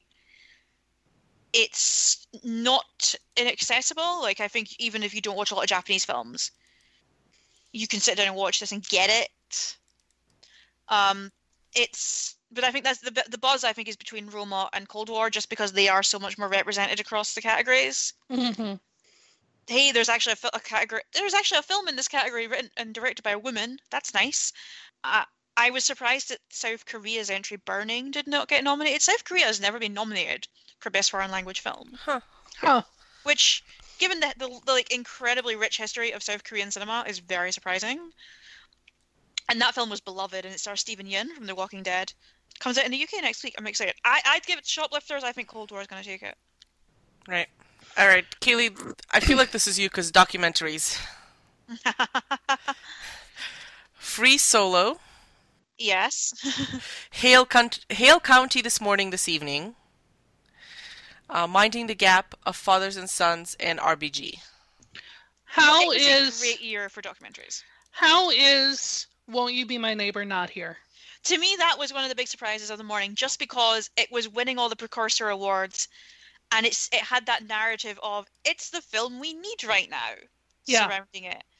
Um, I think that that buzz, that like the film of the moment drive, ended up going to the RBG documentary Mhm. because I think we need everything we can to keep Ruth Bader Ginsburg alive, and this seems like a good way to maybe encourage that. You'll you will see the Mister Rogers stuff next year because Tom Hanks is playing him in a movie. That's going to be fine. but it was such a great year for documentaries, and the stuff that didn't even get nominated. You know, Won't You Be My Neighbor being one of them. Shirkers, which is on uh, Netflix, which was one of my favorite documentaries of the year. Uh, McQueen, the documentary about Alexander McQueen, which I also loved. But this is a really competitive category this year. I think it will be between RBG and Free Solo. Mhm. Free Solo is a documentary about a free solo climber, someone who climbs without ropes and assistance, who wants to scale El Capitan. And the documentary is as much about watching him accomplish that climb as it is the filmmakers having an ethical discussion about whether or not it is okay for them to do this. Mhm. There are scenes of cameramen vomiting as they are trying to climb this thing and finding ways to film him without interrupting him. And you realize actually how morally questionable a lot of this is, but you're also awestruck and made really ill by it. Mhm. I have a friend who saw the documentary on IMAX and Oh said that God. it was genuinely terrifying. Oh God. Oh yeah. So I think that's the thing is they love a big showy documentary. And they love ones that are also like encouraging. And I think that that would benefit RBG, but I think if they want something that feels like an event and also made a crap ton of money, which these these films don't often do, then Free Solo. The thing about RBGs, I keep thinking of what Raiden said earlier, where like you know the Freddie, this is the closest you give an Oscar to Freddie Mercury, and I feel like this is the vote which is kind of like giving an Oscar to Ruth Bader Ginsburg, so that's why I could see RBG taking it. It wouldn't be undeserved. I think that it's tough to be mad at a film about someone that so many people love and has become such a cultural icon. And it's also like a really warm viewing experience in the same way that Won't You Be My Neighbor was. I think Won't You Be My Neighbor was more like sob inducing from what I heard from American friends. Mr. Rogers doesn't really mean anything to Brits, so. But I, I I'd give it to Free Solo, but also I've heard Minding the Gap is brilliant. I haven't seen it because it's a Hulu documentary and it hasn't had a release here. Um, but people I know who saw that said that it was flawless. Mm-hmm. Uh, I'll just ask straight out: Have you guys seen any of the short subject best docs? No. No. So, like, I don't want us to. We can read them out, but our listeners can just find the nominations themselves. Uh, any of the best live action short films? Nope. No. Um, the only animated one is that I saw was Bao because it was. It's one of those that airs before the. What did it air in front of? Oh, Incredibles 2. Incredibles, yeah. Yeah. Uh, I thought that the the conversation among Asian Americans, especially, or children of Asian immigrants, about that short was really fascinating. I mean, like the white people going, "I don't get it. I don't understand. This is bad because I don't understand it." That was boring. Uh, but the discussion among children of immigrants and what that short meant to them was fascinating. I don't know if it's coincidence, but not one but two Bao shops opened in my little neighborhood since that since that short came out. And also, two of the best animated shorts is set in Toronto, Bao and Weekends. Mm-hmm. Isn't it nice when things are actually sent in Toronto and not just filmed there to stand in for New York? Right. I was like, when I was in Toronto, I was walking around realizing this is why people film New York stuff here because there's like big buildings everywhere. There's big buildings and tax breaks. Go on. We don't have buildings like that in Scotland. It was a very exciting experience for me. okay, best original score. I think that this one, um, there will be some passionate discussions. Black Panther, Black Klansman, If Beale Street Could Talk, Isle of Dogs, and Mary Poppins Returns. Mm-hmm. I mean, if Mary Poppins can't win musical categories, you know, it's it's even without like see like if you think it's a Disney movie, it's like a Disney musical. It was beloved, and they're making a new one, and I'm, Marc Shaiman is the one who has this award, so it's it's not it's not Lin Manuel Miranda, but if Mary Poppins is not winning the music categories, is that a bad look for it? No, not necessarily. I thought the the score for Mary Poppins was fine. The score for Beale Street was gorgeous. I, I think Beale Street could have a good one here because it is such a beautiful score. It wouldn't be bad to give it to Black Klansman. Terence Blanchard has done all of Spike Lee's scores since I think about Jungle Fever. Mm-hmm. So close to 30 years, and he's never been nominated before either. Um, this is something is usually these these categories are filled out with big names that have won tons of times before. I mean, Alexander Desplat has won a couple times before. I don't think he'll win here, but otherwise, it's actually pretty varied in a way that feels kind of unexpected. Mm-hmm. You know, I think original song is a more interesting category because I think the winner is more obvious there. But there is also stuff there that I wouldn't be mad about. Yeah. Uh, for best original song, by the way, it's "All the Stars" from Black Panther, which is the Kendrick Lamar number.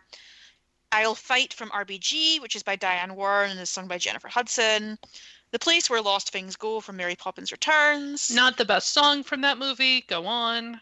Uh, Shallow from A Star is Born. And When a Cowboy Trades His Spurs for Wings from The Ballad of Buster Scruggs. For Buster Scruggs, like, the first part of that movie is The Ballad of Buster Scruggs itself, and it's Tim Blake Nelson as this singing cowboy who's also, like, an expert murderer who sings all these songs. But there is a song in it called Surly Joe, which is basically a song that like a a joyful bar jig that he sings after brutally shooting a man in the face with his own gun. And I thought that that song was much funnier.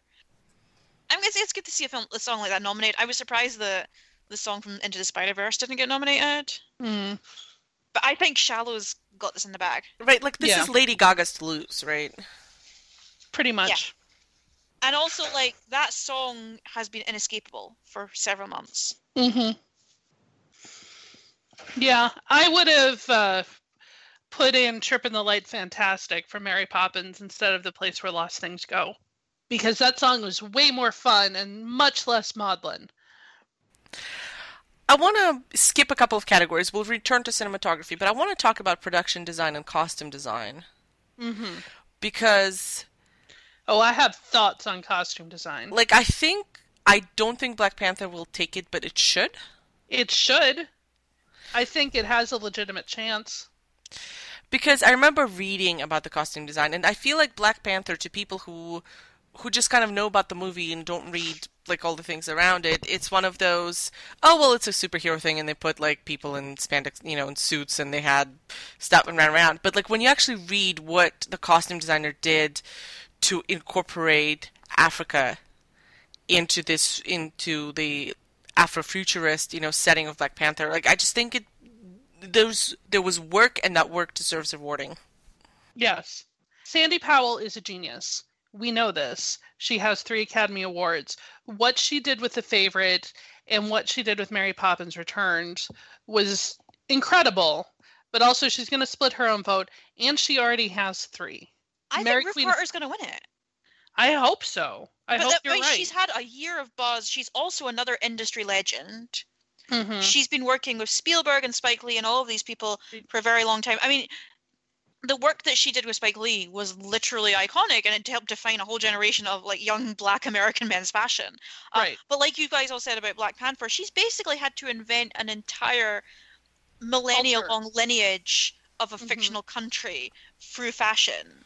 And the work in that film is just so detailed. I think this is the thing is, if the woman who designed the costumes for Mad Max Fury Road can get an Oscar, why not Ruth Carter? I know they tend to go a little more. They love a traditional period drama, but there's a lot of there's a lot of Black Cat Panther that feels almost like period drama clothing. right. Because And there is no word for optimism in Russian, Kaylee. and Can also, you start putting that on a T-shirt or something already? yes. CW would sue me. we'll misspell optimism or put a s- asterisk and on the back go yes there is it's whatever Optimist. um, the costumes for mary queen of scots were trash and Frock Flicks goes in on this but alexandra byrne deciding that her vision is what if what if it's like all denim and shit and while Sandy Powell uses denim in the favorite, she does it in a very specific way. Sandy Powell knew exactly what she was doing. She had a limited budget and limited time and used incredibly well done period aesthetics and silhouettes and forms for the dresses and made it out of modern materials because it was cheaper and faster and she had what like 6 weeks to clothe everybody. And Alexandra Byrne is like, what if I make an Elizabethan gown out of denim? Wouldn't that be awesome? No, it's not awesome. It looks like trash. Fuck you. Also, so, she are she you still on the fence about her? Hmm. Also, she uses machine rib knit chenille. Go on. I wouldn't be mad to see Mary Zophres win for Buster Scruggs just because, once again, it's an example of a figure in the industry who has formed a really striking and creatively satisfying partnership with a filmmaker. She's been with the Coen brothers since Fargo. hmm Um, she made all the costumes for True Grit and No Country for Old Men and Hail Caesar. She was famously nominated for the costumes in La La Land. I wouldn't be mad at this. I, I think that Ruthie Carter would be the most deserving winner, and I think it would be silly of them not to give it to her. I agree. They really have no excuse. Right, it, we could have a worse rage at this, like the that yeah, not Keota, the, that Robin Hood movie with Taron Egerton could have been nominated for its hot topic jackets. I haven't seen that yet. I'm just saying, worse things could happen. Production design is um sometimes these categories like they're they're kind of related. They're not always not all these don't have the same nominees this year. So production design has First Man in it. It's also Black Panther, the favorite, Mary Poppins Returns, and Roma. I these I did not see First Man because I don't have time for that shit. These were all really done. I think one of the things the favorite did that was really quite incredible was all of the lighting was done by candle and fire. They Oh. didn't do they they didn't use lights. That at must be a nightmare to film in. It was a nightmare to film in. It was also since they were shooting in a historic house. They needed to be really careful about wax strips on the 500 year old tables. Right. Oof. it made the National Trust very anxious. And in best cinematography, we have the nominate the black and white movies because that's art. hmm So Cold War and Roma, also the favorite Never Look Away and A Star Is Born. I think Roma wins here. I think Roma does win here. It's I- beautifully filmed, and also it's they love it when directors do their own cinematography. It's true. It's it's a little bit funny uh, in that three of these are also three from the best foreign category. Never Look Away being the German entry into the best foreign. I, I that was the, the, the nomination that surprised me, and then I realized that Caleb Deschanel direct uh, did the cinematography on that, and he is beloved in the industry and has also never won before. So, you know, they just keep nominating him until he'll eventually win. hmm Only three in best makeup. There's only ever three. Is there? Oh, Yeah, we have this discussion every year. oh, and we'll have it next year, I'm sure. Yeah. Mary Queen of Scots for what? For that wig? No, for uh, the smallpox pustules. Uh huh. Vice for the prosthetics, but Yep. not for Freddie Mercury's teeth. No, we here we have Border, which is a Swe- Swedish Swedish movie that I've Swedish only movie. heard about this week because the this had Oscar Buzz um, episode mentioned it. It's a kind of fairy. Well, Wikipedia It's a fairy tale, yeah. fairy tale fantasy fantasy film. It's it's about a woman who is, shall we say, aesthetically challenged. Yeah, um, who's working as a border guard in a small town in Sweden, and she can smell when people have contraband, and things go from there. I've read the Wikipedia summary. I don't want to spoil it for anybody who doesn't know what's up. Um, my guess was wrong, but I really want to see it. Yeah, I want to see this as well because reading the con like reading the plot description, I think I read it on IMDb. Is like, I'm in. I'm into this. Yeah. Uh, oh, Sweden, you magnificent bastards. Yeah, pretty much. I've read the Wikipedia summary and I don't want to see it because I don't think I want to see the subject matter that it touches on. Well, there is that. Because I saw that and I was like, oh god, Europe, can we? Can we Right. not? Well, like that's uh, in fairness, that's a very like European film kind of thing. Oh yeah. Um, oh yeah. If if it was more full of despair, I feel you'd feel at home. If there was more, you know, seaside towns of vodka, we can make that happen. Did we not have this discussion over Cold War where I said the the Yes, you said it was um, it was too much Russian despair for you, or Soviet despair. So yeah, filled with Soviet despair. I'm like pass. I like Soviet era black comedies. Like uh, my favorite favorite movie uh, is called The Garage. I mean, I'm translating into English, and it's kind of about the the breakdown in Soviet era bureaucracy on a small scale when people are locked in a room overnight. Mm, It's a fantastic movie. We haven't really. Well, I skipped over sound editing, film editing, visual effects, sound mixing. By the way, no Black Panther and visual effects. There's Solo, Avengers, Christopher Robin, First Man, and Ready Player One. Well, neither Black Panther or Aquaman were even on the long list, as far as I remember. huh. Interesting. Mm-hmm. Let, I'll, I'll ask you a summarizing question. For the things that you wanted to be nominated and that weren't at all, how mad are you about it? Kaylee, Hugh Grant, Paddington. I mean, It's- I knew it wasn't going to happen, but I really wanted it to happen. And I think we were like, owed it. We deserved it. I think it. we all forgot. I mean, a lot of people forgot that that movie came out in the qualifying year in the U.S. Like, I didn't realize that it was still eligible here. So there's that, but also it wasn't going to happen. But also, damn. And I did have a discussion. Raiden and I talked a little bit about it in the pre-podcast, and then Kaylee joined. And so Netflix, for movies like Roma, it has to release them into theaters for them to qualify. and I'm wondering, and I, you know, if they don't, it's not a TV movie, but it's I guess kind of more of a TV movie than than Academy movie. But how many years do you think we have left where the Academy is still forcing all these streaming services with their original content to put movies into theaters just to qualify for this? Like, is the Academy like because it's starting to lag behind how we consume movies, right? The thing is, uh, my problem with the Netflix question is I feel like eventually, with media monopolies going the way that way they are, we are going to have two options in life. You're going to have Disney and you're going to have Netflix. My life has already changed dramatically in terms of how I consume pop culture because of Netflix, whether I want to admit it or not.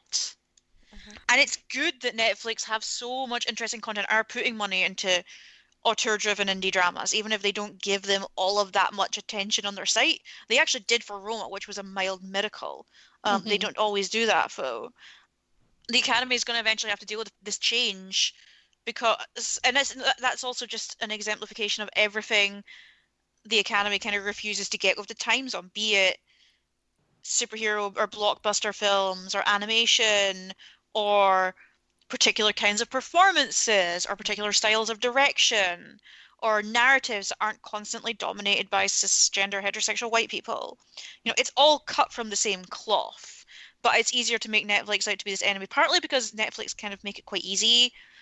I really don't like this narrative of Netflix being like the scrappy underdogs of Hollywood. Because I hated it when Amazon did it too. Mm-hmm. And Amazon like, is another streaming service that has original content. It's and didn't have as great a year this year as they have for previous years, but they've definitely, you know, they are not out of this conversation either. Mm-hmm the Oscars, we've always said this, the Oscars have nothing to do with merit. It is all about how the industry wants to present itself to the world and notions of prestige that it wants to foster. And I think for a lot of people, there is something about the accessibility of Roma that makes it feel less prestigious, which sucks and is elitist as all hell. And I think that the change will eventually happen, but it is, as with all things in the industry, this change will be incremental and it won't go as fast as we want it to. Mm-hmm. Maybe Roma breaking through will be a, a watershed moment, but we've seen watershed moments happen before that haven't led to anything. So right. I stopped being hopeful about the Oscars a long time ago, guys. Fair.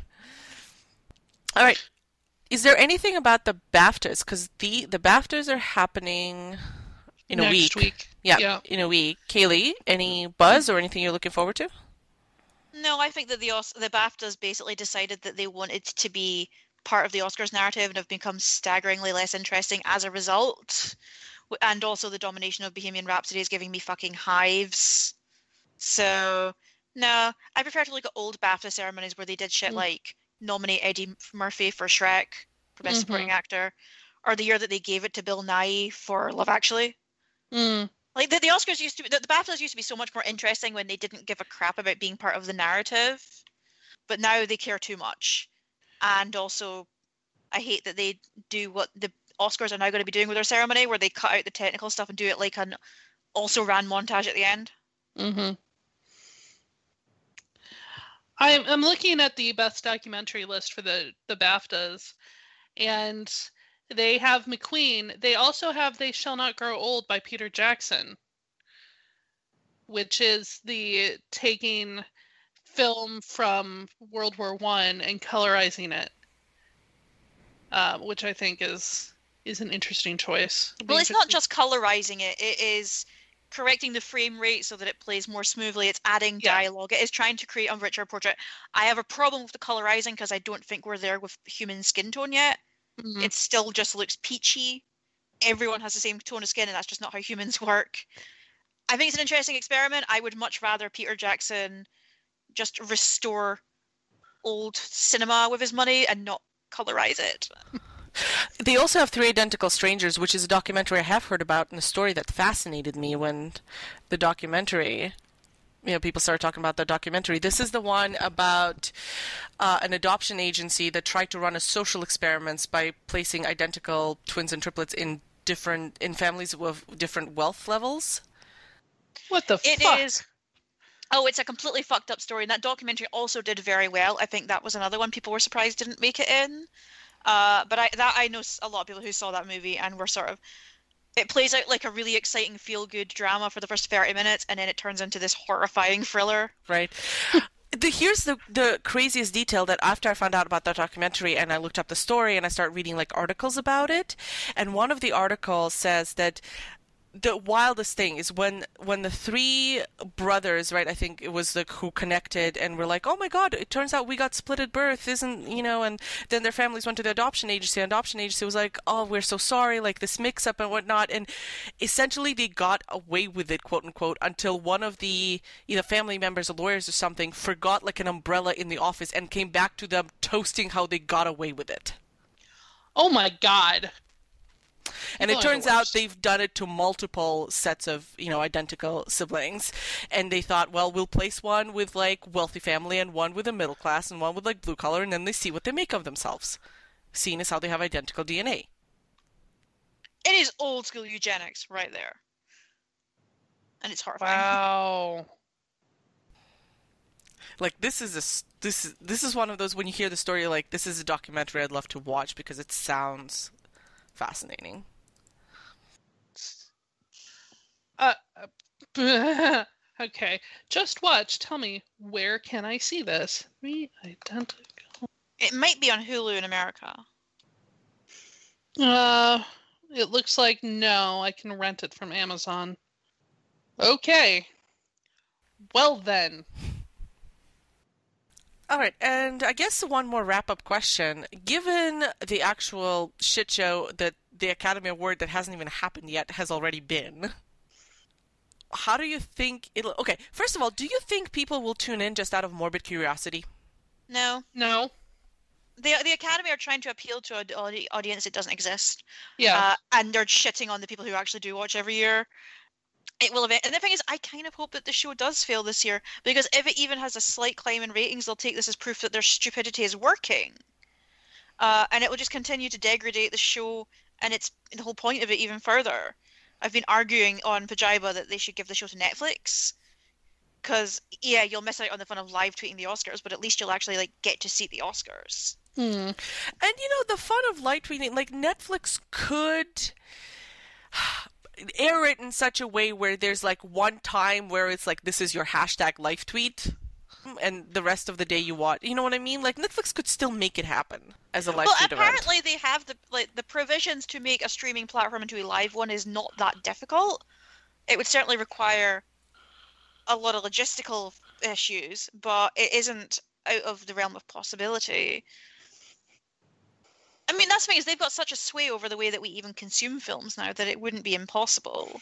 No. Um, that's the thing is, if, if you put it on Netflix as well, think of all the other stuff that you could add on to it. Like, think of, you know, all- those roundtables that you see leading up to it, where they talk to actors that are nominated and up for the race. Like, have stuff like that on Netflix. Have old Oscar ceremonies on Netflix to Mhm. watch. Like, I would, I would love that kind of stuff. You know, create more of a build up about it. when an when a person wins, your Netflix overlay pops up all the movies that are in the Netflix library that these people have worked on. Oh, definitely. I mean, Yeah. are so many options. Right. Call us. We know things. All right. So the actual uh, date uh, is February 24th. No host. Uh, we actually don't know how many songs. We think maybe all five No. now. They are all Um, on now, They're all on now. but they'll all be like about 90 seconds long.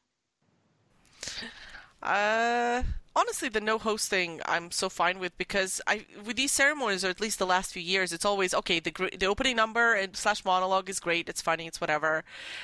And then the host disappears, and then they try to do awkward skits a couple of times through the runtime, and that's it. Like, why even have a host when you have presenters for every category? Just have somebody produce an opening number, and that's it. Yeah, I, I think you just have a big opening number and then just have people present the awards themselves. Mm-hmm.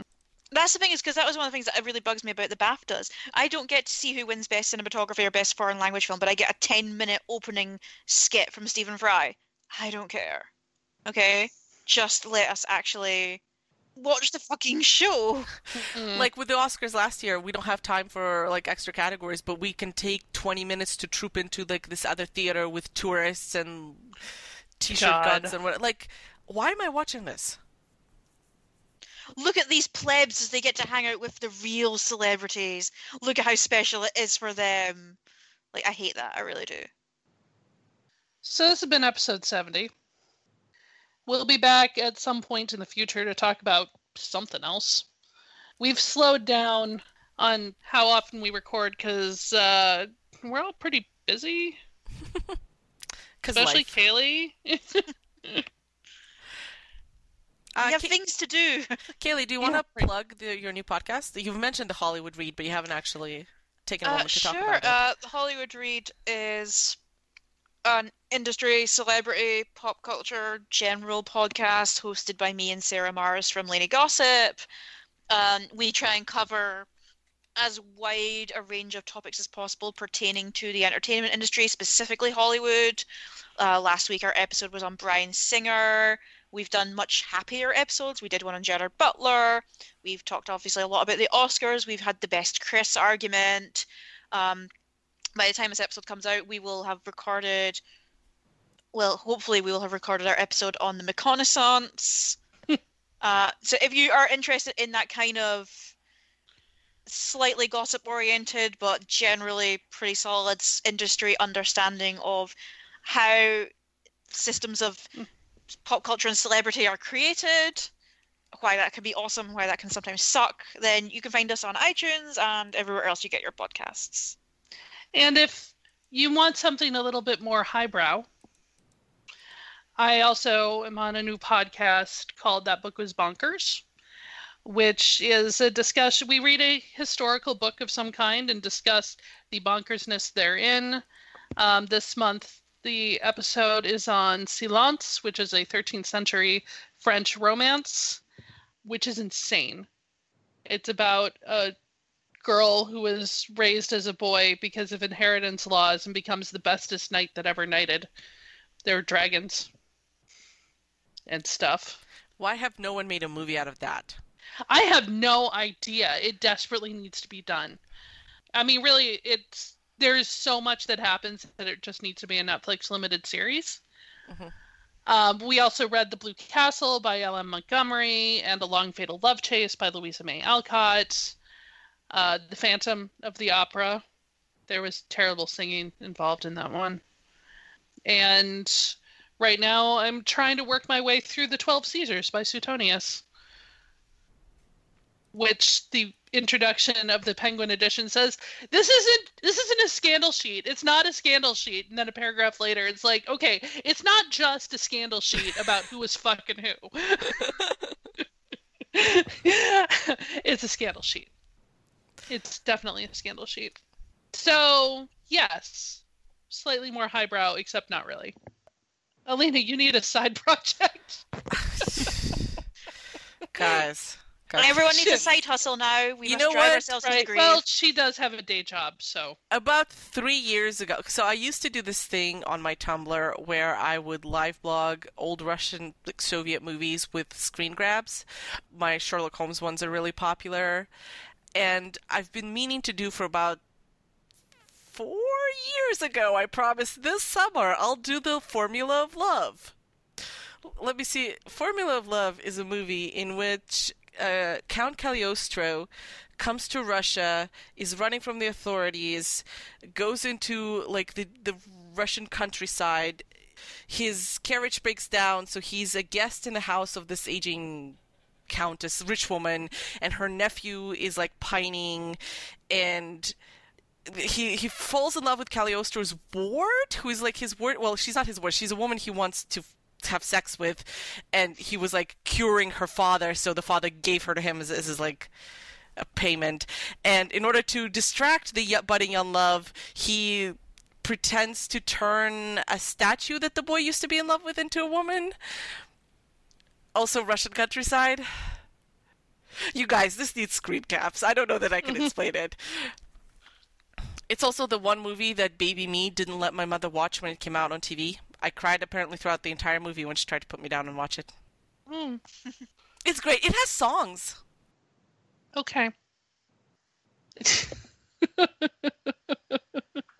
anyway, this has been episode 70. You can find us in many other places. We will see you later in the future. Bye. Bye. Thank you for listening to Anglophies, a Made to Fail production.